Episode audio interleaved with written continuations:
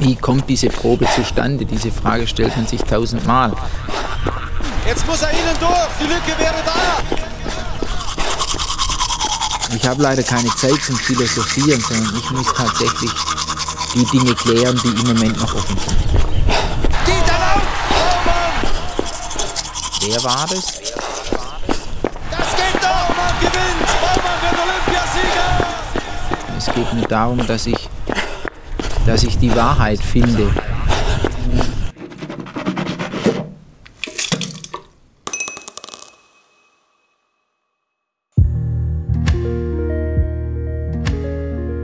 Es ist Herbst in Tübingen, ein Montag, der 15. November 1999. Nasskalt. Dieter Baumann, Langstreckenläufer, Olympiasieger von 1992, kommt gerade von einer entspannten Trainingsrunde durch die Weinberge zurück. Er denkt über die Spiele in Sydney im nächsten Jahr nach und den Anti-Doping-Kampf, den er weiter voranbringen will. Als das Telefon klingelt. Die verschwitzten Laufklamotten kleben noch an seinem Körper. Jan Kern ist dran der technische Direktor des Leichtathletikverbands. Und der überbringt ihm eine Nachricht, die Dieter Baumanns Leben für immer verändern sollte. Ich konnte es nicht glauben, weil es konnte nicht sein. Ich hatte und habe nie etwas zu mir genommen, Dopingmittel. Und deswegen konnte es nicht sein, dass eine Kontrolle von mir positiv ist. Es ist aber so, in einer Urinprobe vom 19. Oktober ist ein anaboles Steroid gefunden worden, ein klassisches Dopingmittel, das in diesem Fall auch sehr leicht nachweisbar ist. Und auch eine weitere Probe von Baumann im November ist positiv. Ein absoluter Schock für Dieter Baumann, eine Riesenkatastrophe. Er ist der Anti-Doping-Vorkämpfer in Deutschland und gilt als Saubermann der Nation. Und am Vorabend hatte er sich noch mit dem Präsidenten des Deutschen Leichtathletikverbandes Helmut Diegel in Tübingen im Ratskeller getroffen und wie so oft Anti-Doping-Strategien entwickelt. Und jetzt ist er selbst positiv. Ich versuche eigentlich mehr für mich selber Klarheit zu, zu schaffen. Ich denke schon, ich bin nicht ganz knusper. Sagt Dieter Baumann vier Tage später bei einer Pressekonferenz. Die Ratlosigkeit wirkt echt, aber die Fakten sprechen erstmal gegen ihn. Dieter Baumann hatte Anabolika in seinem Körper. Und die große Frage, die über allem schwebt, lautet, wie ist es dahin gekommen? Es geht nicht um die Frage, mit Schaden aus dieser Sache herauszukommen. Es geht mir darum, dass ich, dass ich die Wahrheit finde. Und ich persönlich weiß, ich habe nicht gedopt. Langstreckenläufer Dieter Baumann des Dopings beschuldigt. Der Olympiasieger von 92 war auch beim Berliner Publikum als ausgesprochener Dopinggegner bekannt. In Trainingskontrollen wurde ihm nun ein erhöhter Nandrolonwert nachgewiesen. Die B-Probe steht noch aus. Der DLV suspendiert ihn heute mit sofortiger Wirkung. Auf diese Schlagzeile haben nicht wenige Menschen gewartet. Dieter Baumann hatte sich mit seinem Anti-Doping-Kampf Feinde gemacht. Geheimsache Doping. Ein Sportschau-Podcast vom Rundfunk Berlin-Brandenburg. Mit ARD-Doping-Experte Hajo Seppelt und Kerstin Herms. Folge 7. Der Fall Dieter Baumann.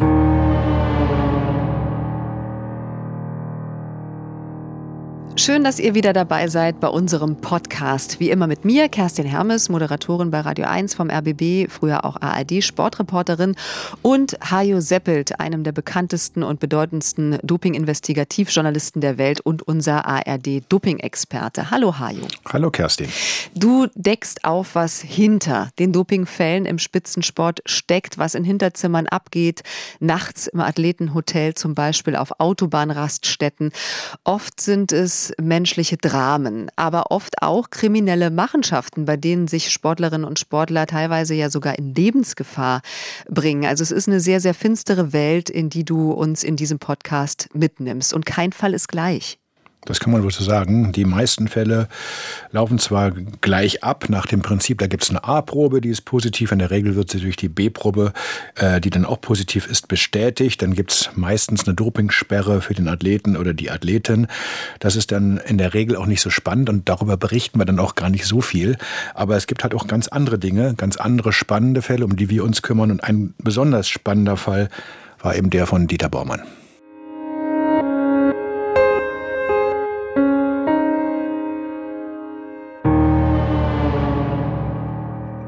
Mein sportlicher Background ist eher der Fußball. Oder was heißt eher? Ich war immer im Fußball drin. Ich habe alle Jugendmannschaften durchlaufen.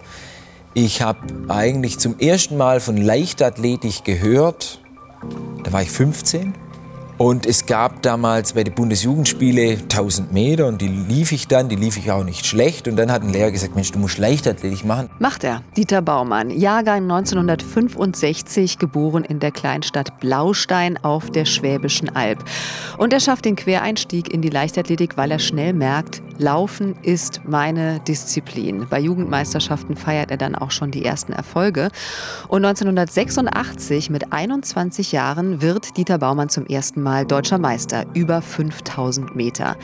Ein Jahr später lernt er seine spätere Frau Isabel kennen, die ihn und andere Spitzenläufer dann auch trainiert. Und noch ein weiteres Jahr später feiert Dieter Baumann seinen bis dahin größten Erfolg. Er gewinnt 1988 bei den Olympischen Spielen in Seoul die Silbermedaille über 5000 Meter. Klingt Hayo bis dahin nach einer sehr erfolgreichen, aber auch relativ, ich sag mal, normalen Spitzensportlerkarriere. Aber Dieter Baumann ist schon auch anders als die anderen. Er ist eben kein normaler Sportler, der wie so häufig sich nicht zu Sachverhalten äußert, sich politisch zum Beispiel nicht so sehr, zumindest in der Öffentlichkeit, engagiert. Dieter Baumann war so quasi das Gegenbeispiel davon. Er war ein Sportler, der politisch gedacht hat, das auch artikuliert hat. Und er hatte vor allem ein ziemlich großes Sendungsbewusstsein. er sagt immer gerne, was er denkt, ist total engagiert, so habe ich ihn damals erlebt. Aber vor allem ist er eins. Er ist unglaublich unbequem für traditionelle Funktionäre, die äh, am besten immer nach Schema F arbeiten. Er war da durchaus ein bisschen flexibler und er hat vor allem sich energisch, engagiert gegen Doping immer wieder zu Wort gemeldet. Ich habe ihn übrigens auch genau auf diese Art und Weise kennengelernt und das war ganz kurz vor diesem Fall. Ich habe ihn quasi ein Stück weit auch als Bruder im Geiste gesehen. Du weißt auch noch wie heute, wie wir da zusammenstanden mit Helmut Diegel, dem Präsidenten des Deutschen Leichtathletikverbandes. Und ich hätte nie geglaubt, dass ein paar Wochen später die Welt eine völlig andere ist. Dieter Baumann, ein Ausnahmeathlet der erfolgreichste deutsche Langstreckenläufer der letzten zehn Jahre. Ein Mann ohne Skandale, der besonders den Kampf gegen das Doping zu seiner Aufgabe gemacht hat. Es ist wichtig, dass man merkt, im Sport sind noch Athleten, die anders denken. Weil man hat ja manchmal den Eindruck, wenn man so Berichterstattung sieht und liest, ja, die gesamten Athleten irgendwo bewegen sie sich alle in der Grauzone. Und das ist eben nicht so. Und ich bin davon überzeugt und ich weiß, dass ich nicht der Einzige bin, der eben Sport so versteht, dass man trainiert, dass man versucht zu regenerieren und dann macht man einen guten Wettkampf. Was meint er damit, dass sich Athleten in einer Grauzone bewegen? Grauzone heißt für mich, dass man natürlich immer nah dran ist an der Frage, ob man irgendwie nachhelfen kann, nachhelfen sollte, also ob es um Doping geht, aber es gibt halt auch genau Menschen, die diese Grenze klar für sich abstecken. Und Dieter Baumann hat immer klar gesagt, natürlich ist er reflektiert genug, um zu erkennen, dass im Sport Doping eine Rolle spielt, eine Rolle spielen kann, natürlich auch nutzen kann, aber er weiß halt auch, das hat er jemals immer so gesagt, wo die ethischen Grenzen ganz klar für ihn liegen. Und deswegen hat er übrigens auch schon damals sich engagiert, öffentlich ganz klar positioniert. Das fing mit dem Mauerfall an in den äh, Ende der 80er Jahre.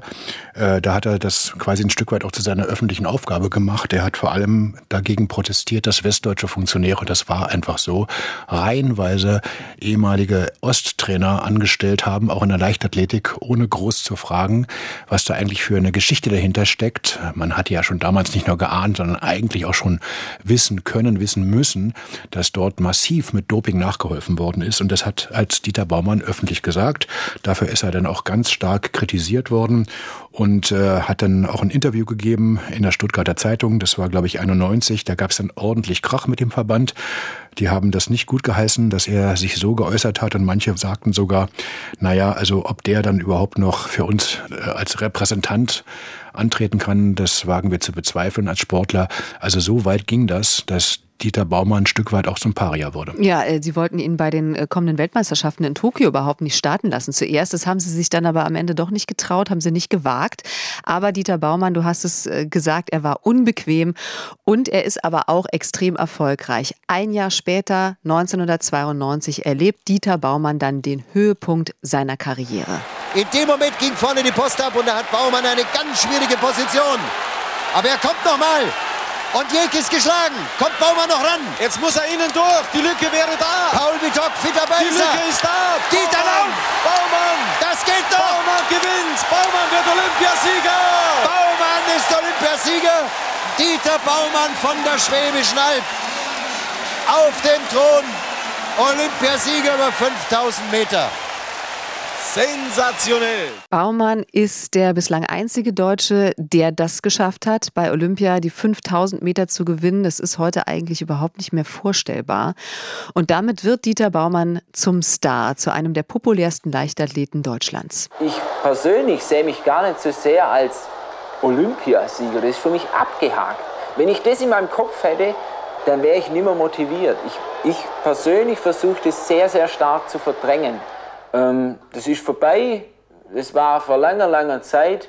Und jetzt ist eine neue Seite aufgeschlagen, unbeschrieben. Und es liegt an mir, dort irgendwas reinzubringen. Und ähm, nur so kann ich mich motivieren. Wenn ich ständig in Erinnerungen schwelgen würde, wie toll das alles war, dann, dann könnte ich mich nicht mehr motivieren. Diese neuen Seiten, von denen er gerade gesprochen hat, füllen sich dann schnell. Er wird Mitte der 90er Europameister über 5000 Meter, Vize-Europameister über 10.000 Meter, gewinnt fast eine Medaille bei den Olympischen Spielen 96 und er wird zwischendurch auch noch Vater von Jackie und Robert. Und das nächste große Ziel sind die Olympischen Spiele von Sydney im Jahr 2000. Wenn da nicht der November 1999 gewesen wäre, der das Leben von Dieter Baumann massiv verändert hat uns als Journalisten übrigens auch dann natürlich eine Menge Arbeit beschert hat. Ich habe damals ja auch schon über Doping für die ARD berichtet und das war für mich ein unglaublicher Fall. Das hätte ich nie gedacht und ich dachte, ich bin im falschen Film, als ich zum ersten Mal von dieser positiven Probe gehört hatte auf das Prohormon Norandrosteron, äh, ein Prohormon von Nandrolon, einem anabolen Steroid und damit begann für Baumann das schwärzeste Kapitel seiner Karriere.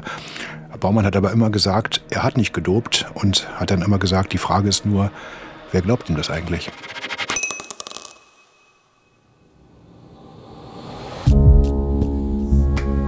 Bis gestern eigentlich habe ich diese Situation, in der ich im Moment bin, gar nicht als reelle Welt eingeordnet. Ich habe immer gedacht, dass irgendwann wird man aufgeweckt. Und gestern war mir klar, nee, jetzt ist es vorbei. Auch das sagt Dieter Baumann vier Tage nach der für ihn unfassbaren Nachricht bei der Pressekonferenz, zu der er selbst eingeladen hat. Er hat kaum geschlafen, ist total angeschlagen, aber er will dem Deutschen Leichtathletikverband unbedingt zuvorkommen und er will selbst die Öffentlichkeit über seine positiven Dopingtests informieren, vor allem aber auch darüber, dass er eben nicht weiß, wie dieses Dopingmittel in seinen Körper gekommen ist. Ich glaube es nicht. Ich schätze ihn eigentlich so nicht ein. Bin halt enttäuscht, weil er hat es normal nicht notwendig. Ist ein sympathischer, netter Kerl und warum, ich glaube es noch gar nicht, dass es wirklich stimmt. Zwar gerade macht er so schön Reklame, so nett. Und dann hört man sowas, das war schon ein bisschen geschockt. Es gibt so viele, so viele Sportler, die Vorzeigeathleten waren. Und trotzdem haben sie gedopt. Und hinterher hat man es doch noch rausgekriegt. Also trauen kann man kaum mehr. Wenn das stimmen würde, wäre es unverschämt. Aber ich glaube es fast nicht, oder? Tja, genau das ist der Punkt. Es gibt im Prinzip nur zwei Möglichkeiten. Entweder lügt Dieter Baumann oder er weiß es wirklich nicht. Du bist bei dieser Pressekonferenz. Wie wirkt er da auf dich?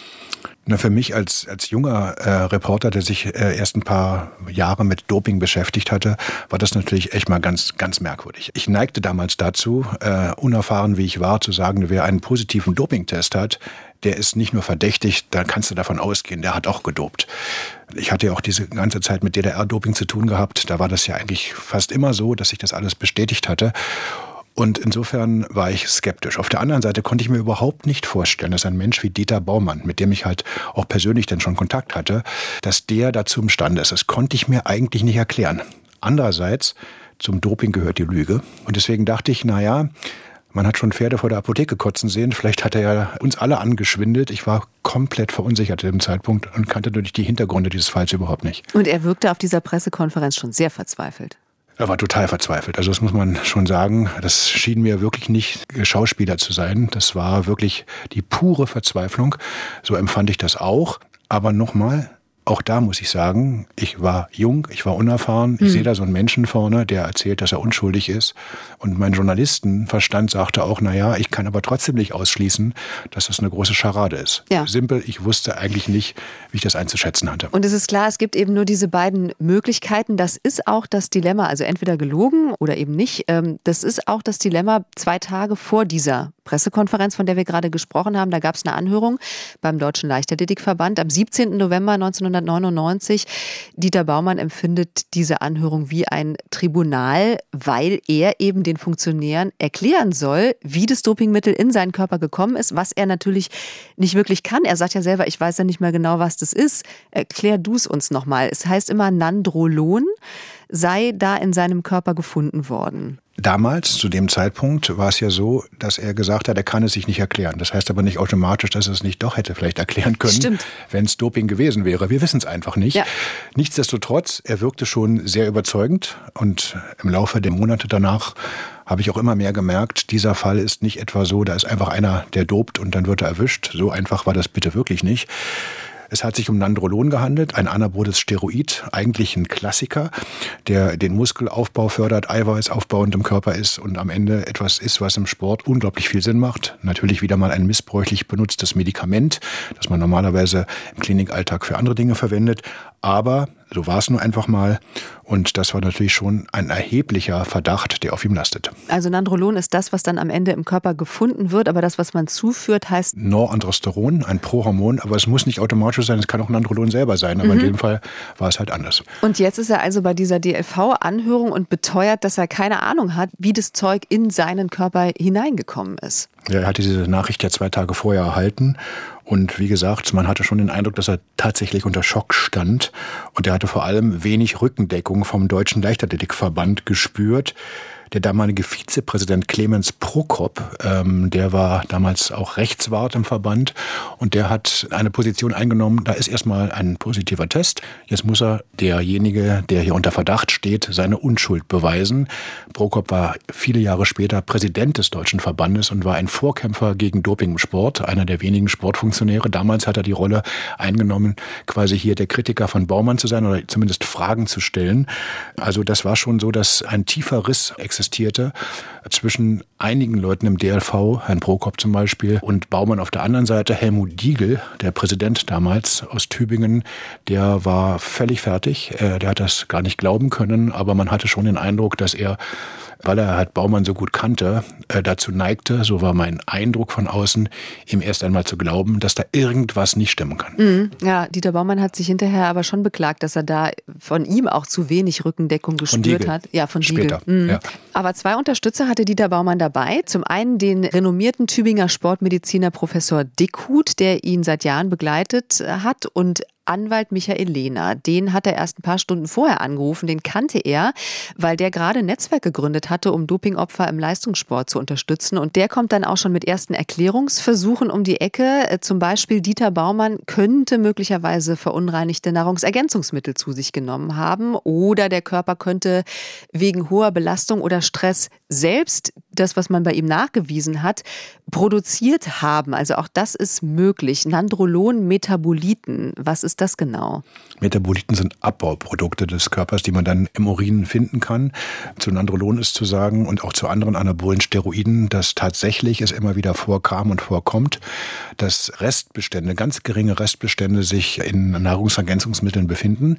Das hat damit zu tun, dass in der Produktion dieser Mittel mitunter, wenn es dann auch keine ganz hochprofessionellen Labore sind oder im schlimmsten Fall sogar Untergrundlabore oder kleine Klitschen, wo auch immer auf der Welt, dass dann halt Gefäße, in denen vorher andere Gemische drin waren, plötzlich dann äh, mit den Ingredienzien von Nahrungsergänzungsmitteln gefüllt werden und dann vermischt sich das und dann gibt es ganz kleine Restbestände, die im schlimmsten Fall zu einem positiven Test führen können. Also insofern die These, dass Nahrungsergänzungsmittel eine Rolle gespielt haben könnten, die war schon mal richtig und genauso richtig ist es, dass unter ganz bestimmten Voraussetzungen man auch selbst unter ganz, ganz massiven Trainingsbedingungen, wenn man wirklich ganz hart ackert, dass dann sich sowas im Körper selbst bilden also, kann. Das ist tatsächlich realistisch. Also es das ist, es ist nicht gegeben. ausgeschlossen. Ja, aber die wahrscheinlichste Variante sind definitiv verunreinigte Nahrungsergänzungen. Auf jeden Fall. Ja.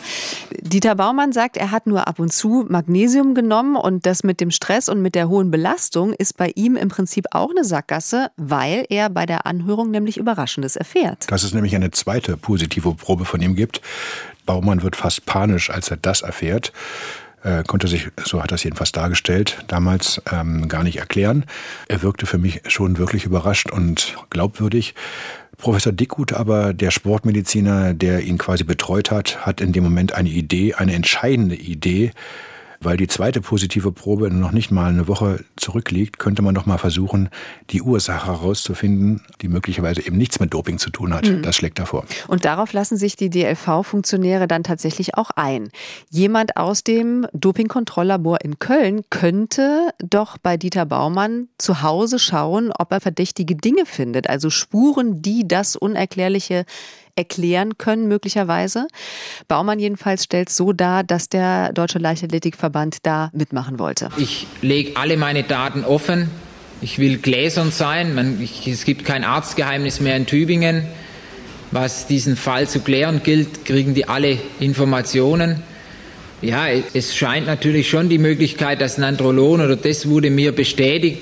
Es ist wohl offensichtlich nicht so einfach, wie man das in Sportkreisen sieht dass überall, wo nicht Nandrolon draufsteht, auch kein Nandronol drin ist. Also endlich ein Hoffnungsschimmer für Dieter Baumann und noch am selben Abend um kurz vor halb elf holt er seinen möglichen Retter am Bahnhof ab.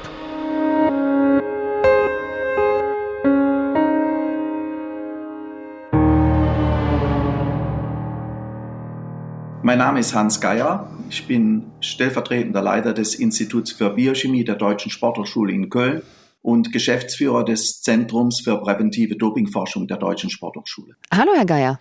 Tag, Herr Geier. Hallo.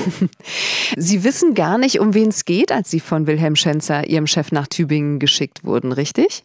Nein, ich wusste nicht, worum es geht. Ich habe nur die Information bekommen, ich soll nach Tübingen fahren zu einem Athleten, der positiv ist mit Norandrosteron und soll überprüfen, ob er verdächtige Nahrungsergänzungsmittel hat. Mhm.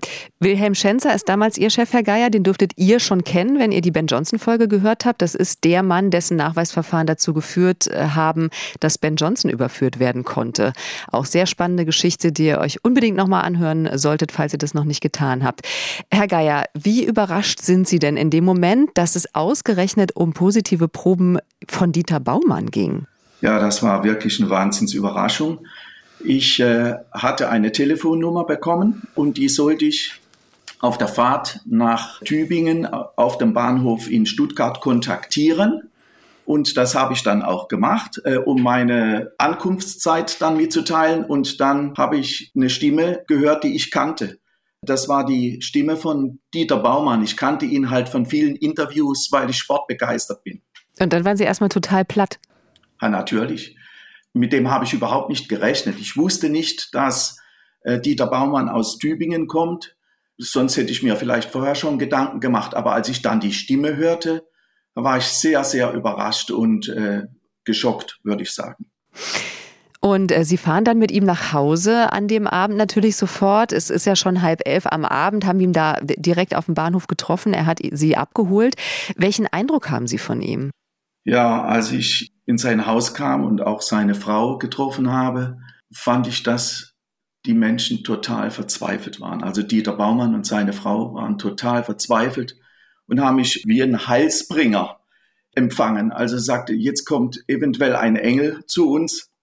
Also ich wusste überhaupt nicht, was ich sagen sollte, ja, weil äh, mir die Situation ja nicht klar war, in der die äh, gesteckt haben. Also ich konnte mir das schon vorstellen, aber ich hatte halt die Zeit vorher nicht mitgemacht, die Zeit der Verzweiflung.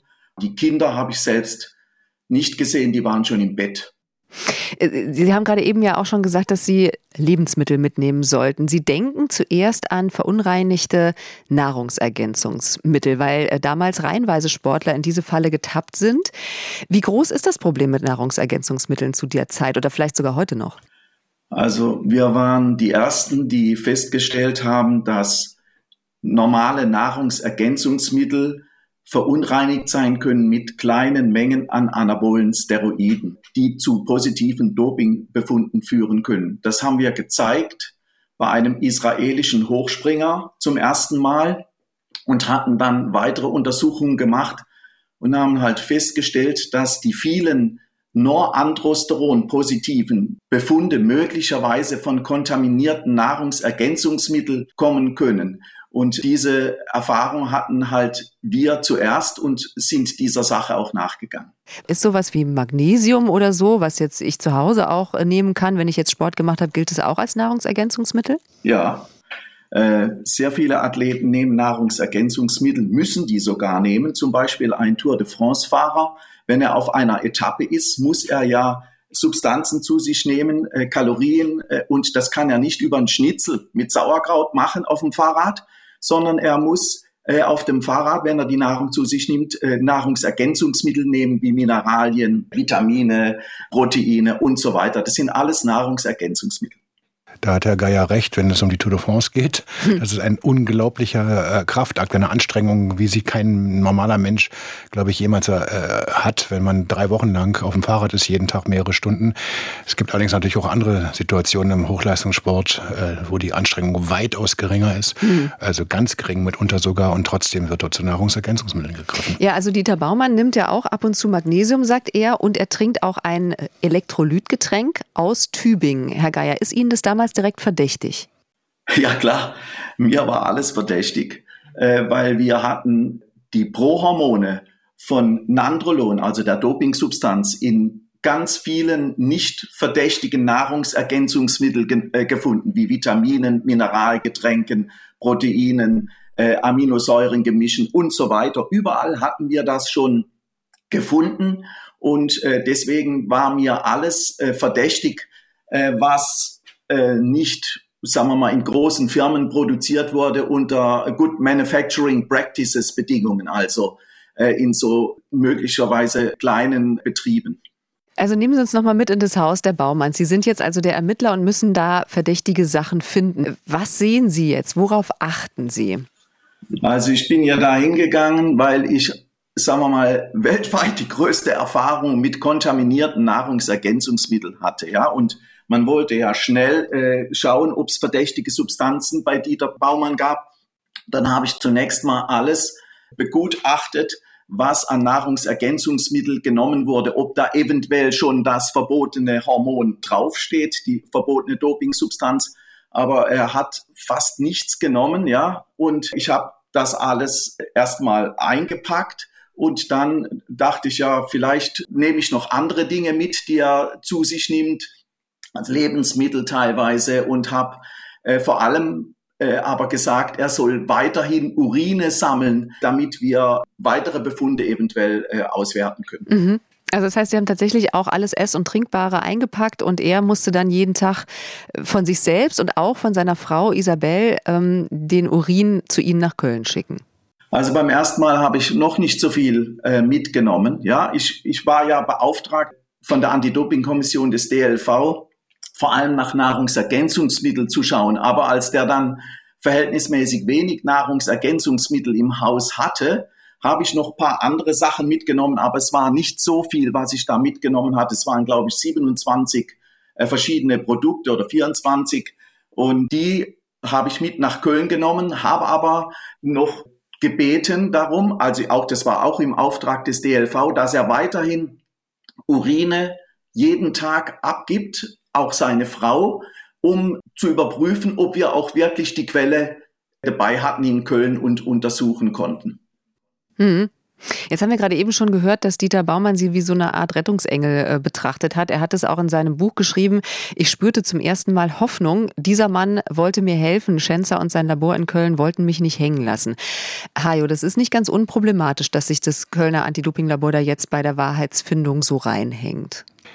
Also sagen wir so, nach den Regularien hat ein Anti-Doping-Labor Beweise zu suchen für die Schuld oder auch für die Unschuld eines Athleten. Ah, ja. Das ist wichtig und äh, das tut das äh, Doping-Kontrolllabor in Köln. Man warnt ja auch immer beispielsweise vor Nahrungsergänzungsmitteln, die man nicht einnehmen sollte. Da gibt es eine Liste, die gibt es auch mit einem durchaus wichtigen Grund, nämlich weil halt in der Tat, Herr Geier hat es gesagt, manchmal in Nahrungsergänzungsmitteln in der Produktion offensichtlich irgendwelche Restbestände in, in den Maschinen, in den Behältern drin sind, die dann da hineingelangen in diese Nahrungsergänzungsmittel aber nicht reingehören. Insofern ist das richtig, dass man wirklich genau hinschaut und das hat das äh, Kölner Labor getan. Es gab natürlich dann, weil es sowieso ein, ein Glaubenskrieg war, die ganze Geschichte wurde ja immer mehr zum Glaubenskrieg, dem Kölner Labor unterstellt, dass man da quasi auf Seiten des Athleten ist. Aber die Arbeit von Hans Geier und seinen Kollegen damals, die zielte ja darauf ab, eine Wahrheit oder die Wahrheit zu finden, die natürlich im Zweifelsfall auch hätte gegen den Läufer ausgehen können. Mhm. Aber es gab auf jeden Fall auch Kritik und ein paar Wochen später auch ernsthafte Konsequenzen für das äh, Dopingkontrolllabor in Köln. Und zwar wegen mutmaßlicher Befangenheit äh, dürfen Trainingskontrollen von Aktiven des Deutschen Leichtathletikverbands nicht mehr in diesem IOC-akkreditierten Labor analysiert werden. Ja, eigentlich aus meiner Sicht unglaublich, aber so war das damals. Es mhm. war eine so hitzige Debatte, die äh, vor allem in Zeitungen geführt worden ist. Es gab äh, die Süddeutsche, die war auf Seiten von Baumann, dann gab es die FAZ, die war auf Seiten des Deutschen Leichtathletikverbandes. Also das ging wirklich ganz weit auch ins Emotionale, auch manchmal ins Persönliche hinein. Und dann war das Dopingkontrolllabor in Köln also quasi zwischen den Fronten und man hat ihnen unterstellt, da läge möglicherweise eine Befangenheit vor. Aber ich bin ganz sicher, dass es damals dem Labor in Köln wirklich nur darauf ankam, die Wahrheit zu ergründen. Und mhm. das hätte, ich sage es nochmal, auch gegen Dieter Baumann am Ende sein können. Ja, also so eine Art Forschergeist äh, habe ich da auch irgendwie äh, analysiert, Herr Geier. Wieso engagieren Sie sich bei Baumann so? Sie können es ja auch nochmal beschreiben. Ah, ja, also was Herr Seppelt gesagt hat, ist genau richtig. Wir wollten schauen, ob wir ein Doping-Szenario oder ein Kontaminationsszenario haben. Ja, und das können wir natürlich nur durch Untersuchung der Nahrungsergänzungsmittel machen. Und wir hatten äh, diesen Vorschlag dem Deutschen Leichtathletikverband gemacht und der hat uns beauftragt, auch diese Untersuchung durchzuführen und selbst aufgrund der zeitlichen Begrenzung oder der Eile, selbst die Nahrungsergänzungsmittel auszusuchen und haben das dann halt gemacht, weil wir auch als Einzige wussten, dass äh, solche Nahrungsergänzungsmittel zu unabsichtlich positiven Dopingbefunden führen konnten. Das hat man, wie gesagt, bei einem israelischen Hochspringer schon gezeigt.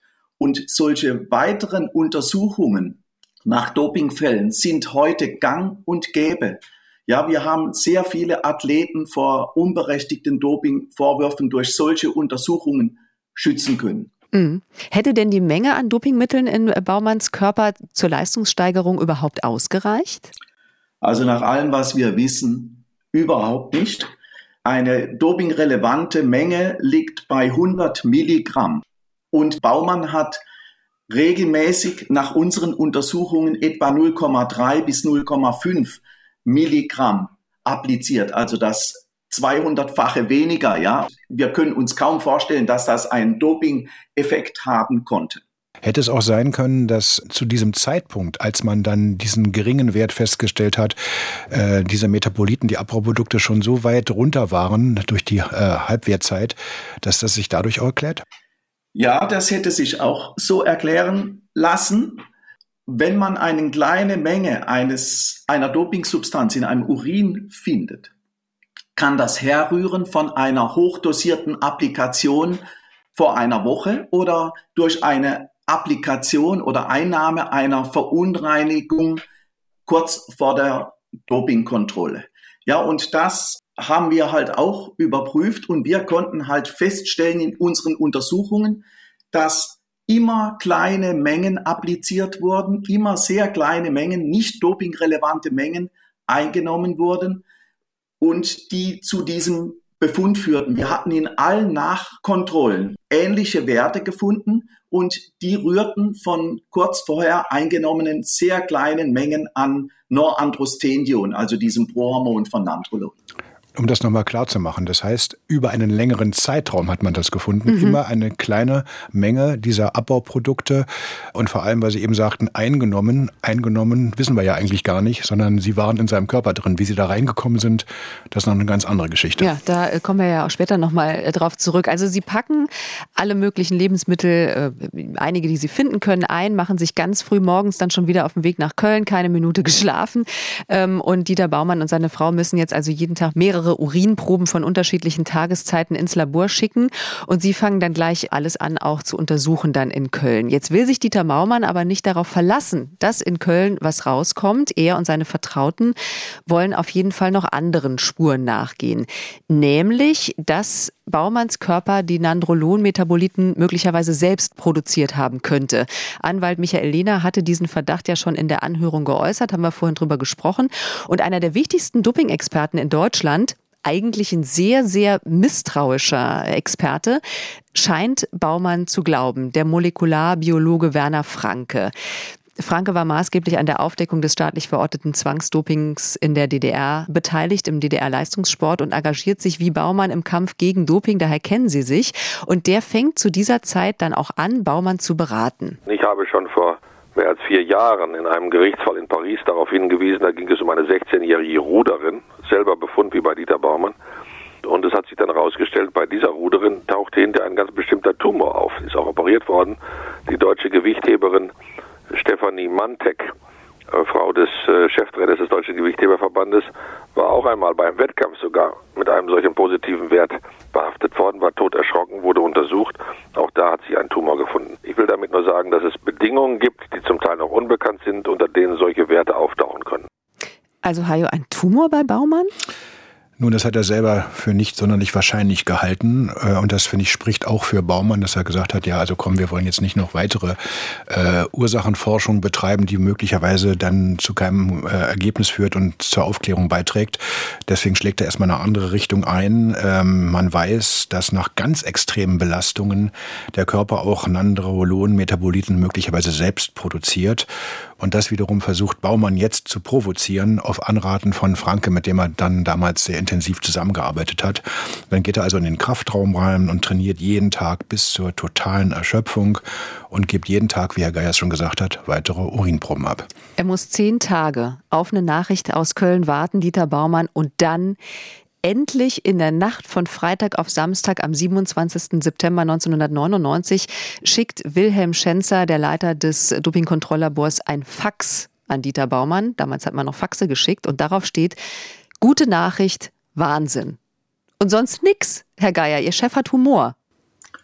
Ah, nee, der hat äh, keinen Humor. Äh, wir waren äh, sehr angespannt und haben überhaupt nicht mit diesem Befund gerechnet.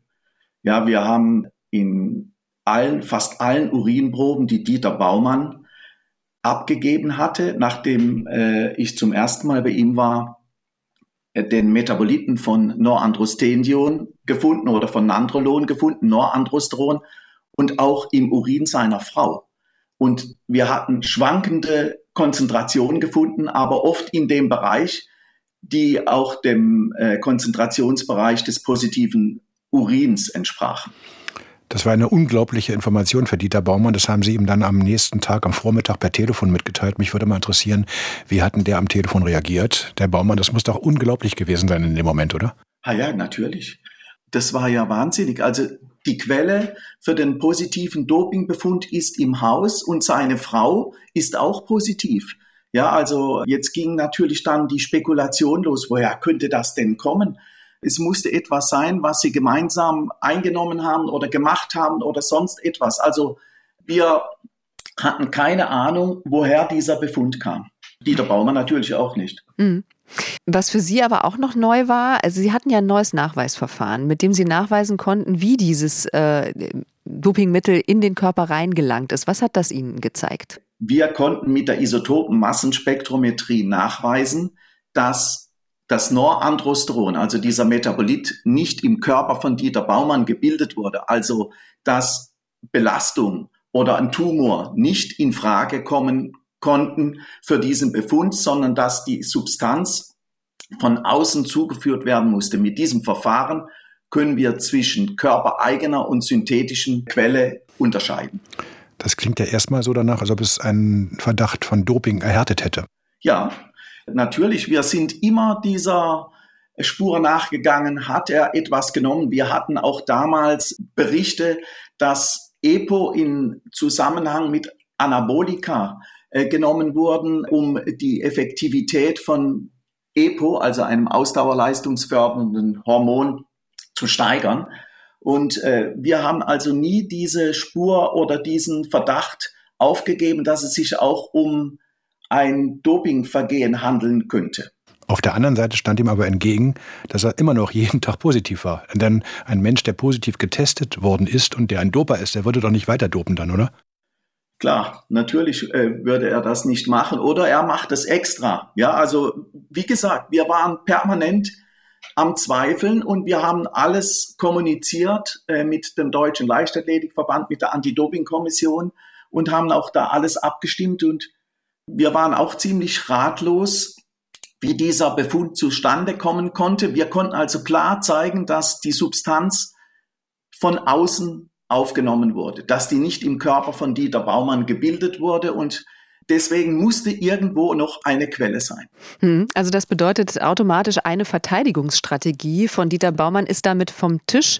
Die Hoffnung hat sich zerschlagen, aber damit geht natürlich die Suche weiter. Und bei Ihnen, Herr Geier, ist der Jagdinstinkt jetzt natürlich so richtig geweckt. Sie fahren nochmal ins Haus zu Dieter Baumann waren möglicherweise beim ersten Mal nicht ganz so gründlich, weil sie auch keinen Verdacht hatten, wo es drin sein könnten. Was sammeln Sie dieses Mal alles ein? Alles wahrscheinlich. Also mit dem Jagdinstinkt, das würde ich jetzt so nicht äh, unterschreiben. Also ich bin dann äh, mit einer Kollegin nach Absprache mit dem Deutschen Leichtathletikverband nochmal hingefahren und äh, es wurde auch ein Rechtsanwalt hinzugezogen, der dann alles, was wir dann mitgenommen haben, dokumentiert hat. Also ich habe jetzt keine Beschlagnahmungen durchgeführt. Ja, ich habe einfach nur gefragt, welchen Salzstreuer benutzen Sie, wenn das Ei ein bisschen ungesalzen ist, ja? Aus welchem Wasserhahn holen Sie das Wasser? Äh, mit was waschen Sie sich? Mit was putzen Sie sich die Zähne? Oder welches Haarwaschmittel benutzen Sie? Ich habe also, oder welches Duschzeug benutzen Sie? Und ich habe also gefragt und die haben mir das gebracht und es wurde dann dokumentiert und wir haben das äh, mitgenommen. Ja, also ich fand das alles auch schon ein bisschen merkwürdig selbst, weil wir in solchen Substanzen oder solchen Mitteln noch nie etwas gefunden hatten. Aber wir wussten, die Quelle muss irgendwo im Haus sein und es muss jeden Tag etwas genommen worden sein, ja, weil das konnten wir anhand der Befunde, der kinetischen Befunde, der Variationen, der Konzentrationen schon feststellen, dass immer was genommen wurde. Und vor allem Dieter Baumann hatte immer morgens sehr hohe Werte. Das Ganze war wirklich wie ein Kriminalfall, aber das Interessante auch, das muss man sagen, das fand alles noch quasi so statt, dass die Öffentlichkeit davon nichts gemerkt hat. Also Sie haben wie ein Kriminologe dort gearbeitet, mussten Sie ja dann irgendwann auch, ging ja gar nicht anders und niemand hat was davon mitbekommen. Umso größer war die Überraschung später. Ein ganz wichtiger Hinweis war natürlich gerade, dass Dieter Baumann vor allen Dingen morgens so hohe Werte hatte. Darüber haben Sie ja dann auch mit ihm gesprochen. Wie haben Sie sich das erklärt und äh, was haben Sie ihn da gefragt?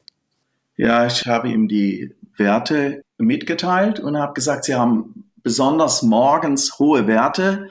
Machen Sie irgendetwas morgens oder was machen Sie denn eigentlich so in der Nacht?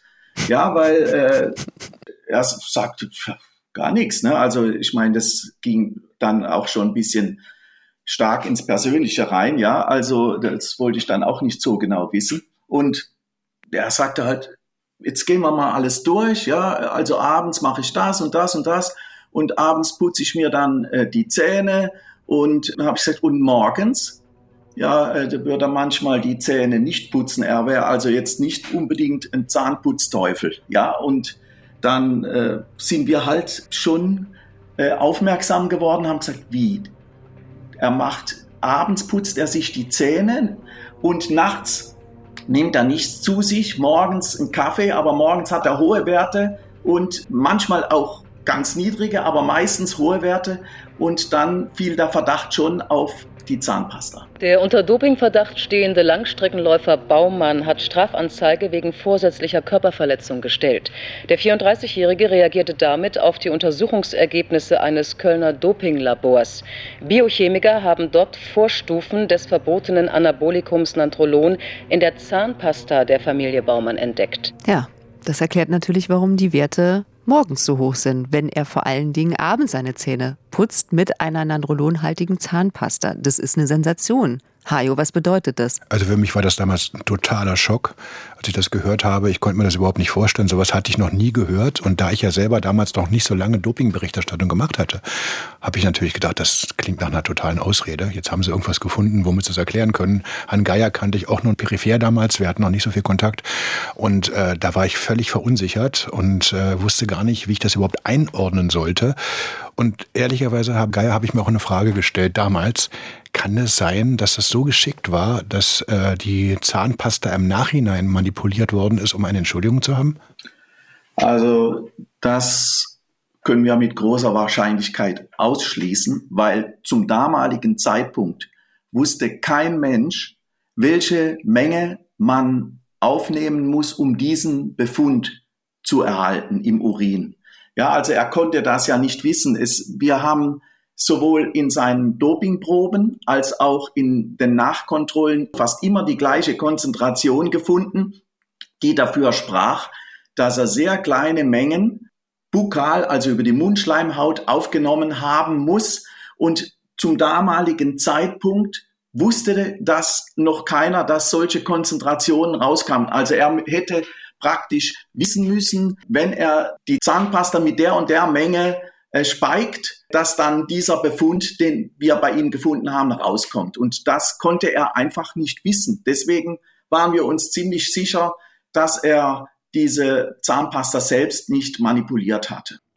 Also es müssten Profis gewesen sein.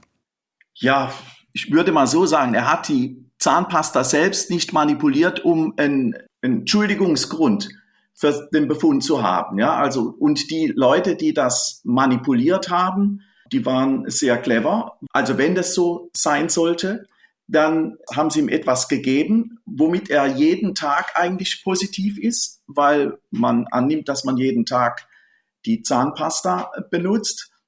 Und wenn er dann irgendwann mal in eine Dopingkontrolle kommt, dass man das auch findet. Ja, also das war schon eine interessante Geschichte und wir haben uns dieses Szenario so vorgestellt, aber wir kennen uns jetzt in solchen Anschlagsformaten nicht so gut aus, ja. Also jetzt gibt es eine Antwort, wo das Nandrolon hergekommen ist, aber gleichzeitig ergeben sich äh, ja auch wieder Dutzende Fragen. Wie soll eben das Nandrolon in die Zahnpastatube reingekommen sein? Hat das möglicherweise selbst gemacht? War es jemand anderes? Baumann selbst ist im ersten Moment jedenfalls auf eine gewisse Weise erleichtert von dem Ergebnis. Für mich persönlich ist es insofern ein Stück Antwort, weil man zweifelt ja. Wie kommt diese Probe zustande? Diese Frage stellt man sich tausendmal. Diese Frage ist für mich beantwortet. Das war wichtig, das ist für mich persönlich wichtig. Und ähm, jetzt kommt sofort die nächste Frage. Wer war das? Und diese Frage nimmt im Moment für mich eine große Wichtigkeit ein. Und der Frage werde ich nachgehen. Also klar ist für mich, wenn es Dieter Baumann selbst nicht war, äh, dann muss es einer von außen gewesen sein. Dann muss es eine Attacke gewesen sein auf ihn. Und er war ja nun damals ein sehr kritischer Geist. Er hat polarisiert, also kann ich mir das ganz gut vorstellen, dass auch andere ihm übel mitspielen wollten. Und dass es Anschläge im Sport gibt, wenn auch nicht oft, zumindest nicht bewiesen, dann ähm, muss man trotzdem sagen, es passiert. Wir wissen beispielsweise von der Hockey-Nationalmannschaft der Frauen aus Spanien, dass die ein Opfer eines Anschlags äh, geworden sind. Da ist eine ganze Mannschaft quasi verunreinigt worden über das Essen. Wir wissen von einer belgischen Judoka, dass äh, sie vermutlich auch, vermutlich muss ich sagen, nicht äh, selbst gedopt hat, sondern gedopt worden ist, ein Anschlag auf sie stattgefunden hat. Also es ist durchaus möglich.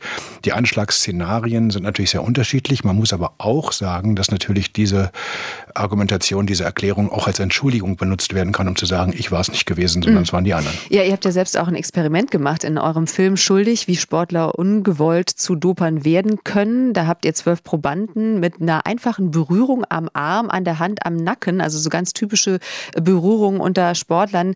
Äh, den habt ihr so ein Tröpfchen Anabolika verabreicht und das hat dann zwei Wochen lang tatsächlich zu positiven Urinproben geführt. Das ist ein hochspannender Film, äh, der den Anti-Doping-Kampf im Prinzip ja auch auf den Kopf stellt. Den gibt's natürlich noch in der ARD-Mediathek. Den Link stellen wir euch dann auch in die Show Notes. Im Sportrecht gilt nämlich was anderes als im Strafrecht. Das müssen wir an dieser Stelle nochmal festhalten. Also im Strafrecht gilt ja die Unschuldsvermutung. Das heißt, es ist jemand erst schuldig, wenn ihm ohne Zweifel Schuld und Vorsatz nachgewiesen sind. Im Sportrecht sind aber eine positive A- und B-Probe automatisch ein Schuldbeleg. Also das heißt, der Sportler muss dann überzeugend darlegen, dass er nicht willentlich gedopt hat. Im Sportrecht gilt also die Umkehr der Beweislast. Warum ist das so, Hajo? Weil der Sport sonst keine Möglichkeit hat, äh, Dope aus dem Verkehr zu ziehen. So stellt er das dar. Es ist übrigens nicht automatisch ein Schuldbeleg, sondern es führt dazu, dass dann, wenn die A- und B-Probe positiv sind, der Athlet beweisen muss, wie ist die Substanz in den Körper gelangt. Und wenn er das nicht belegen kann, dann hat er ein Problem. Und unser Film Schuldig hat halt gezeigt, das kann passieren, dass Leute von außen einen Sportler quasi dopen über die Haut. Und wie soll der dann wissen, dass er Opfer eines Anschlags geworden ist äh, oder einer Attacke einer dritten Person, eines äh, Mitkonkurrenten, eines Trainers, eines Physiotherapeuten? Das lässt sich überhaupt nicht nachweisen. Insofern glaube ich übrigens auch, dass die Umkehr der Beweislast im Sport zumindest wackelt. Und ich bin gespannt, was da in den nächsten Jahren sich so noch entwickelt ob dann irgendwann ein hohes Gericht sagen wird, so kann es nicht mehr weitergehen. Hm. Würden Sie das nochmal so machen, Herr Geier? Zu den Baumanns fahren und dort Lebensmittel und andere Dinge mitnehmen? Also würde ich heute nie mehr machen, ja, weil wir jeden Kontakt zum Athleten vermeiden, mhm. ja, um nicht befangen zu sein oder voreingenommen zu sein, ja, weil äh, ich war natürlich total beeindruckt von diesen Menschen, ja, von, von Dieter Baumann und seiner verzweifelten Frau. Äh, also furchtbar. Das war so furchtbar. Da konnte ich mich halt kaum mehr frei machen, aber Gott sei Dank, äh, mein humorloser Chef, äh, der hat im Endeffekt da sehr viel dann Forschungsinitiative reingesetzt und wir haben das versucht halt aufzuklären, aber immer mit dem Ziel, ist es ein Doping-Szenario oder ist es ein Kontaminationsszenario? Vielen Dank, Herr Geier, dass Sie uns nochmal mitgenommen haben ins Haus der Baumanns und wie Sie das dann aufgeklärt haben mit der Zahnpasta. Sehr gerne. Auch Dieter Baumann spielt natürlich eine Rolle in diesem Film Schuldig, Hajo, den ihr gemacht habt, denn auch für ihn gilt ja, er muss überzeugend darlegen, dass er nicht willentlich gedopt hat, also dass er ein Opfer ist. So sieht er sich jedenfalls in einem SWR-Interview kurz nachdem rausgekommen ist, dass das Dopingmittel in der Zahnpasta war. Wer macht sowas? Warum? Wie? Wann? Ja, das sind die Schlüsselfragen und ich habe hier auch keine Antwort. Die frage ich mich auch und ich habe am Donnerstag eine Anzeige erstattet. Ich möchte, dass man diesen Fragen nachgeht und ich denke, das Ganze wird weitergehen. Wir werden alles tun, damit man diese Leute findet. Dieter Baumann bleibt suspendiert, vorerst, bis alle Fragen geklärt sind. Hat er es selbst gemacht, im Nachhinein, um abzulenken, oder ist er Opfer einer Intrige? Wer hat die Zahnpasta manipuliert?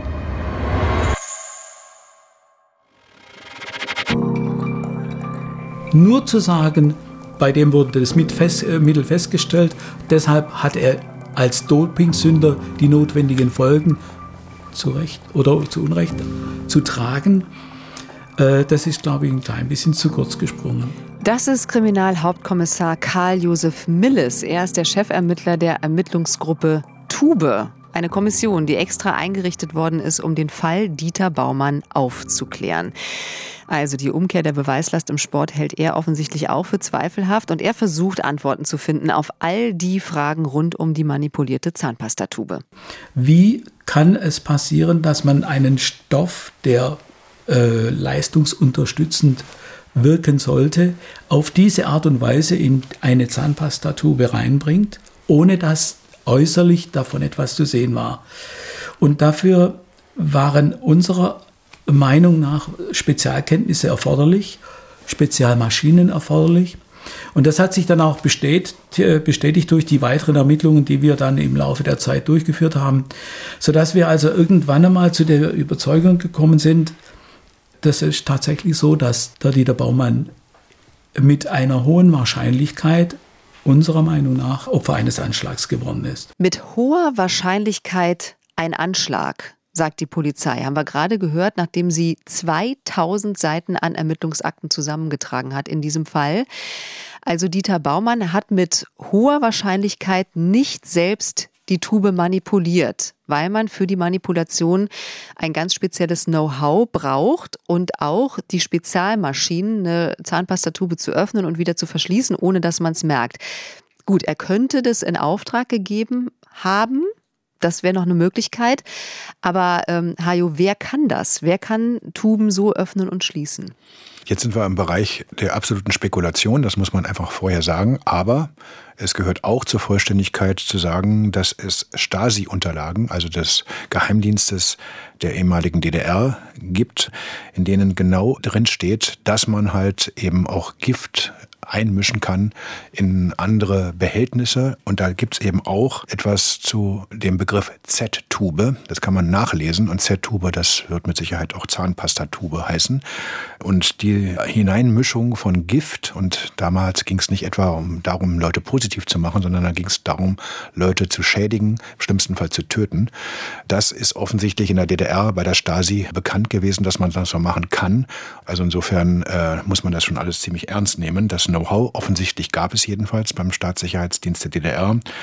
Und äh, dann bekam Dieter Baumann im Mitte Dezember dann auch noch einen anonymen Brief der die Spur in diese Richtung lenkte. Als ich von der Zahnpasta gelesen habe, musste ich sofort an die Stasi denken. So etwas würde zu Ihnen passen und Sie haben die Möglichkeiten dazu. Es ist ja bekannt, dass sich die alten Kader nur ruhig verhalten, bis in dem neuen System alles normal läuft. Ich arbeite leider nicht mehr im Sport. Weil ich keine Arbeit dort bekommen habe, habe ich umgeschult. Ich weiß aber von ehemaligen Kollegen, dass schon länger gesagt wird, dass man endlich einen von den guten Wessis erwischen müsste. Als ihre Nachricht bekannt wurde, haben viele Osttrainer, unter denen auch Verbandstrainer waren, eine Fete gefeiert. Dabei sollen sie gesagt haben, endlich hat es geklappt. Der Schwarze ist klasse. Der Schwarze heißt der Verbandscheftrainer Schubert bei uns.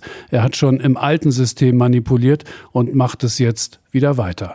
Bis heute ist völlig unklar, wer diesen Brief geschrieben haben könnte. Da wird aber ein Verbandstrainer, nämlich Verbandstrainer Schubert, namentlich beschuldigt, der damals leitender Bundestrainer für Leistungsförderung beim Deutschen Leichtathletikverband ist. Das wurde mir damals ein bisschen zu bunt, wenn ich ehrlich bin. Da kommt ein anonymer Brief und dann wird irgendwas behauptet. Es ist zwar richtig, dass man den Menschen dann vernimmt, ist ja auch passiert, aber automatisch aus der Tatsache zu schließen, dass man vorher ein Teil des systematischen Dopings in der DDR gewesen ist, dass der dann imstande ist, alte Stasi-Seilschaften zu aktivieren, die dann wiederum eine Zahnpastatube manipulieren, das halte ich zumindest für fragwürdig. Also mhm. insofern würde ich so weit nicht gehen, aber und jetzt sind wir wieder, zwar auch immer noch im Bereich der Spekulation, aber es gab auch andere Personen, die zumindest aus meiner Sicht zu Recht in den Fokus geraten sind. Und da gab es einen Trainingspartner von äh, Dieter Baumann, äh, der hieß äh, Stefane Franke und der war Ende der 90er Jahre Trainer von Damian Kalabis. Ich kann mich noch richtig gut daran erinnern, denn ich damals als, als Reporter beim Sender Freies Berlin musste irgendwann so Ende der 90er Jahre ein Porträt von Damian Kalabis machen für den Sportreport im SFB damals. Da bin ich zu denen nach Potsdam gefahren und saß bei denen in der Wohnung und da war von natürlich von dem Dopingfall Baumann oder dem angeblichen natürlich noch nichts bekannt, kam erst ein Jahr später. Aber ich hatte überhaupt gar keinen Verdacht und war da ganz naiv und habe einfach nur einen Film gemacht. Aber ich weiß noch, wie ich bei denen in der Küche saß und wie die dann plötzlich mit mir oder wie ich mit ihnen auch über Doping im Sport gesprochen habe und ich keinen Anlass hatte zu glauben, da stimmt irgendwas nicht. Und die beiden haben aber später dann zugegeben, dass sie einen Blutplasma-Expander benutzt haben, HES oder HIS, und der lässt darauf schließen, dass man versucht hat, Epo-Doping zu verschleiern. Also insofern war das schon alles ein bisschen merkwürdig. Und deswegen dachte ich mir, na ja, äh, wenn dann eine Verbindung hergestellt wird und vor allem, wenn man weiß, dass vor allem Franke ein richtiger Intimfeind von Dieter Baumann gewesen ist, dann ist das zumindest eine Sache, die man sich mal durch den Kopf gehen lassen sollte. Also eine Spur, die man verfolgen könnte. Die waren auch alle zeitgleich in einem Trainingslager in St. Mhm. Moritz in der Schweiz. Also die hätten da auch Zugang zu seiner Zahnpasta gehabt. Es waren aber alles es damals nur Verdächtigungen, müssen wir nochmal ganz klar sagen. Es gibt keine Indizien und erst recht keine Beweise, dass einer von denen irgendwas mit dem Nandrolon in der Zahnpasta zu tun hatte. Aber ein Motiv hätten wohl alle gehabt. Schubert als ehemaliger DDR-Trainer, äh, die Baumann immer wieder so heftig angegangen hatte. Franke und Kalabis, die selbst eben unter Dopingverdacht standen, aber nicht gesperrt wurden. Das hatte Baumann vehement kritisiert. Zu Recht damals? Dass der positive Test da war, das ist das eine. Und wenn man mich jetzt fragt im Nachgang, es mhm. gibt einfach keinen Beleg dafür, dass die beiden es gewesen sind es ist eine Option, aber mehr würde ich dazu wirklich nicht sagen, weil genau das ist ja das Problem in der Berichterstattung zum Thema Doping. Wir brauchen Fakten und nicht irgendwie das Gefühl, naja, könnte ja sein, dass. Man kann der Spur nachgehen, aber es hat sich nicht beweisen lassen. Ja, diese Zahnpastatube bleibt ein großes Rätsel und wir haben es am Anfang ja schon mal erzählt. Feinde hatte Baumann so einige durch seinen kompromisslosen Anti-Doping-Kampf. Der gebürtige Ostberliner Autor Alexander Osang hat im Spiegel geschrieben, niemanden sahen die Leute hier so gern fallen wie ihn. Niemanden, der durch einen Anschlag so zu verletzen ist wie er. Baumann setzt eine Prämie von 100.000 Mark aus für Hinweise auf den möglichen Täter und kurz danach kommt dann raus, dass in einer seiner Sporttaschen eine weitere manipulierte Zahnpasta gesteckt hat. Die Polizei hatte auch bei Baumann zu Hause nach Hinweisen nochmal auf mögliche Täter gesucht oder auch nach Hinweisen, dass er es möglicherweise selbst gemacht hat. Es gehen übrigens auch Anzeigen ein gegen Baumann wegen Vortäuschung einer Straftat und Dieter Baumann versucht alles, alles Mögliche, um seine Unschuld zu beweisen. Er macht sogar einen Lügendetektortest. Hat er irgendwas zu bedeuten im Sportrecht? Im Sportrecht hat er nicht viel zu bedeuten. Er kann höchstens dazu beitragen, wenn es darum geht, bei der Beweislastumkehr Indizien zu finden, die für ihn sprechen. Aber das hätte natürlich überhaupt gar keinen bindenden oder entscheidenden Charakter gehabt. Hat es auch bis heute nicht. Was aber ich damals total spannend fand, diese Anzeigen, die gegen ihn eingegangen sind. Das war eine riesige öffentliche Debatte in Deutschland. Das war die Debatte des Sports so um die Jahrtausendwende. Was da an öffentlicher Schlammschlacht unterwegs war. Es gab immer nur schwarz oder weiß, pro oder contra. Auf der einen Seite die Befürworter, die gesagt haben, das kann überhaupt nicht sein, die hinter Baumann gestanden haben, die diesen Theorien, dass das ein Anschlag war von Dritten, möglicherweise sogar von der Stasi, anhingen. Und da gab es ja auch durchaus gewisse äh, Aspekte, die dafür sprachen. Äh, auf der anderen Seite äh, gab es genug Leute, die gesagt haben, so ist halt der Sport, der ist halt ein Betrüger, wie alle anderen auch. Ich bin massiv enttäuscht. Also zwischen diesen beiden Polen hat sich das bewegt, vor allem in den großen Zeitungen in Deutschland. Also was da wirklich auch Kollegen untereinander miteinander gefochten haben um die Wahrheit oder wer hier die, die Meinungshoheit hat in dieser ganzen Geschichte, das war ein Streit, der übrigens auch Sportjournalisten in Deutschland total entzweit hat. Und dann kommt aber der 30. Mai 2000. An diesem Tag stellt die Staatsanwaltschaft Tübingen die Ermittlungen ein, weil sie keinen Tatverdächtigen gefunden hat. Gegen Dieter Baumann allerdings gibt es auch keinen hinreichenden Tatverdacht. Also das müssen wir an dieser Stelle auch festhalten. Es gibt eben die Indizien, über die wir eben gesprochen haben, und die gehen für Kriminalhauptkommissar Milles, der die Ermittlungsgruppe geleitet hat der Polizei, ganz klar in eine Richtung. Wir haben im Endeffekt durch unsere Ermittlungen kann man sagen, doch fast äh, eine sehr überzeugende Indizienkette dafür geschaffen, dass wir der Annahme waren, er ist Opfer eines Anschlags geworden. Aber das hat im Grunde genommen hat es keine Rolle gespielt bei, den, bei denen, die über seine Karriere zu befinden hatten. In Deutschland schon. Am 23. Juni 2000 scheint Dieter Baumann am Ziel zu sein. Sieben Monate nachdem er von seinem positiven Dopingtest erfahren hat, hebt der Rechtsausschuss des Deutschen Leichtathletikverbandes die Suspendierung von Baumann auf. Es gibt keinen dringenden Tatverdacht wegen Dopings mehr. Ich denke, es ist nicht ein Freudentag. Ich tanze nicht, äh, dazu habe ich überhaupt keine Veranlassung. Ich bin unverschuldet in diese Situation geraten. Ich bin sehr froh, dass ich viel dazu beitragen konnte, dass ich das so weit aufgeklärt hat, dass man von meiner Unschuld überzeugt ist, dass der Rechtsausschuss von meiner Unschuld überzeugt ist. Drei Wochen später wird Dieter Baumann in Deutschland dann tatsächlich freigesprochen, auch weil in einer Schamhaarprobe, die hat man dann auch noch gemacht, keine Nandrolon-Rückstände gefunden worden waren. Ja, und das ist schon sehr, sehr wichtig. Die Haaranalyse spielt eine zunehmend größere Rolle, auch in der Dopingbekämpfung, auch damals schon, weil man kann halt ziemlich genau dann sehen, ob äh, eine Substanz längerfristig eingenommen worden ist und vielleicht auch in welchen, in welchen Mengen oder ob das eben eine einmalige Applikation äh, welcher Art auch immer gewesen ist. Und das hat in diesem Fall offensichtlich am Ende dazu geführt, dass man Baumann geglaubt hat. Außerdem hat es im Urteil dann geheißen, dass es Versäumnisse bei der Entnahme, bei der Lagerung und beim Transport der beiden positiven Urinproben gegeben habe. Das ist am Ende rein von der Verfahrensweise rechtlich zu bewerten auch nicht unwichtig, aber natürlich wird es nicht am Ende die Frage beantworten, ist jemand positiv oder nicht. Baumann qualifiziert sich dann für die Olympischen Spiele in Sydney. Er muss aber noch eine Hürde überstehen, nämlich auch der internationale Leichtathletikverband muss an die Zahnpasta-Theorie glauben, dass es ein Anschlag war. Dieter Baumann ist schon in Australien, als das IAAF-Schiedsgericht seinen Fall prüft und Hajo hier verliert er seinen Kampf. Daran kann ich mich noch sehr gut erinnern, denn ich war auch bei den Olympischen Spielen in Sydney als Reporter, damals als Schwimmreporter für die ARD, aber ich habe ja auch schon Dopingberichterstattung gemacht und dann bin ich hingeschickt worden, mitten in der australischen Sonne zu diesem Gericht war unglaublich viel Presse aus der ganzen Welt, natürlich vor allem auch deutsche Journalisten da und man hat mit großer Spannung darauf gewartet, darf Baumann nun bei den Olympischen Spielen antreten oder nicht. Und am Ende war es leider so, dass man, also aus Sicht von Baumann leider so, dass man gesagt hat, nein, er darf das nicht. Das Schiedsgericht des Internationalen Leichtathletikverbandes glaubte Dieter Baumann nicht, äh, hob das Urteil dann auf.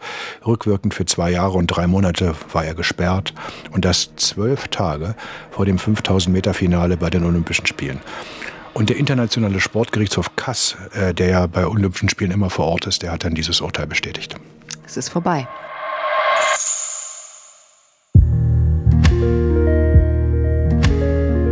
Für den internationalen Sport ist Dieter Baumann ein Dopingsünder. Acht Jahre nach seinem Olympiasieg in Barcelona ist das der Tiefpunkt seiner Karriere.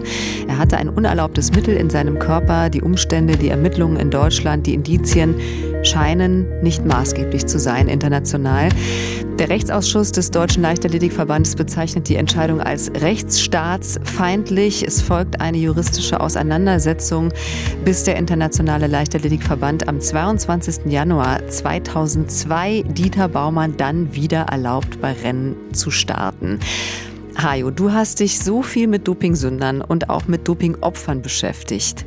Ist Baumann für dich rehabilitiert?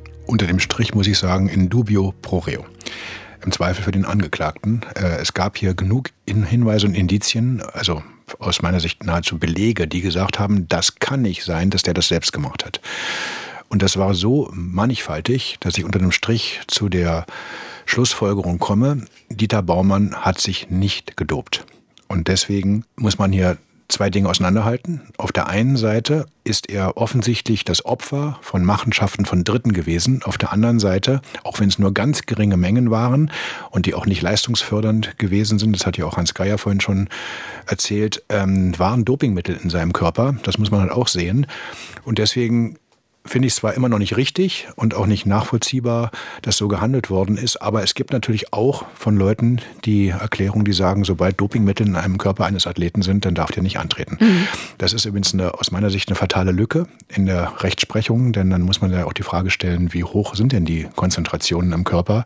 Und ich glaube übrigens auch, dass es einen Fall Baumann im Jahre 2022 so nicht geben würde, sondern dass hier ganz anders abgewogen werden würde, im Sinne des Angeklagten. Aber wahrscheinlich gibt es noch viel mehr Dopingopfer auf der Welt, denen keiner Glauben schenken will, die sich nicht die Möglichkeit äh, haben zu wehren. Also das, das ist immer eine Frage des Geldes übrigens. Das, Man muss ja. gute Anwälte haben und äh, gewiefte Anwälte, die genau wissen, wie sie verfahrenstechnisch vorgehen. Ich glaube allerdings auch nicht, dass jeder Anwalt, der einen Athleten dann am Ende freipaukt, einen Unschuldigen freipaukt. Mhm. Auch das muss man sagen, das hat jetzt mit Baumann gar nichts zu tun. Aber es gehört auch dazu zu sagen, dass natürlich nicht jeder, der am Ende freigesprochen worden ist, auch kein Doper war. Im Fall Baumann, wie gesagt, sehe ich das ein bisschen anders. Viele Sportlerinnen und Sportler sind und auch Funktionäre sind aber trotzdem immer noch bis heute misstrauisch, was den Fall Baumann betrifft. Es, es, spricht nicht viel dafür, dass er alle an der Nase herumgeführt hat, aber ausgeschlossen ist es eben auch nicht. Es gibt eben keine klaren Beweise, äh, nur Indizien. Ich selber glaube fest daran, dass wir irgendwann erfahren, wer das gemacht mhm. hat, den Täter finden. Ich kann Ihnen nicht mal genau sagen, warum. Irgendetwas sagt mir, wir finden den. Also ich glaube nicht daran. Wir haben jetzt das Jahr 2022, das hat er im Jahre 2003 gesagt, das sind inzwischen wieder 19 Jahre. Und ich glaube, da muss man leider den Deckel zumachen.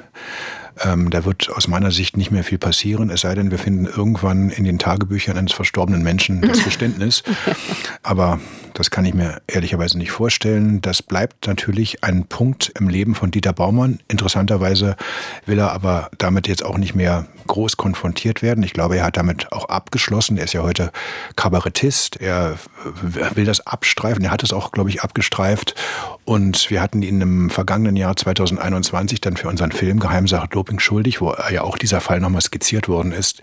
Wir hatten ihn gebeten, äh, vor der Kamera nochmal darüber zu reden. Und nach längerer Bedenkzeit hat er mir dann abgesagt. Mhm. Er will das einfach für sich nicht mehr thematisieren. Genau, wir haben ihn auch angefragt für diesen Podcast, hat sehr freundlich abgelehnt, weil er sich lieber auf das Heute konzentrieren will, nicht mehr zurückschauen will. Und tatsächlich, er ist Kabarettist und in seinem Bühnenprogramm spielt die Zahnpasta auch eine kleine Rolle. Das war mir ja so nicht klar als Leistungsathlet, was die Industrie sich alles einfallen lässt, damit wir Freizeitläufer diese Rekorde knacken können. Ja? Da ist ja meine Zahnpasta ein Scheiß dagegen. Ja? Ja, also er macht auch Witze über diese Zahnpasta. Hat er offensichtlich dann abgeschlossen für sein Leben. Baumanns Fall ist jetzt mehr als 20 Jahre her, Hajo. Was ist seitdem passiert? Also um die Jahrtausendwende herum ist die Welt-Anti-Doping-Agentur gegründet worden. Dann sind eine Reihe internationale Organisationen äh, verpflichtet worden, sich dem Regelwerk der Welt-Anti-Doping-Agentur zu unterwerfen, also Sportfachverbände. Es sind nationale Anti-Doping-Agenturen gegründet worden. Man hat versucht, wenngleich, wie der russische Doping-Skandal zeigt, es auch nicht gelungen ist, immer möglichst Unabhängigkeit zu schaffen. Das heißt also, dass nationale Agenturen, die gegen Doping kämpfen, nicht äh, der verlängerte Arm der Sportverbände sind. Es ist viel passiert. Die Analytik hat sich enorm verbessert, wenngleich auch heute noch viele Leute davonkommen, wenn sie den dopen, davon kann man ausgehen. Also es ist ein Quantensprung. Das einzige Problem ist immer noch, dass Sportverbände weltweit immer noch in dem Interessenkonflikt drinstehen, dass sie wissen, wenn wir Doper in unseren Reihen haben, dann ist das schlecht fürs Business. Und insofern ist dieser Interessenkonflikt genau der gleiche wie damals im Fall Baumann heutzutage immer noch vorhanden. Aber wie gesagt, in der Dopingbekämpfung hat sich trotzdem eine Menge getan.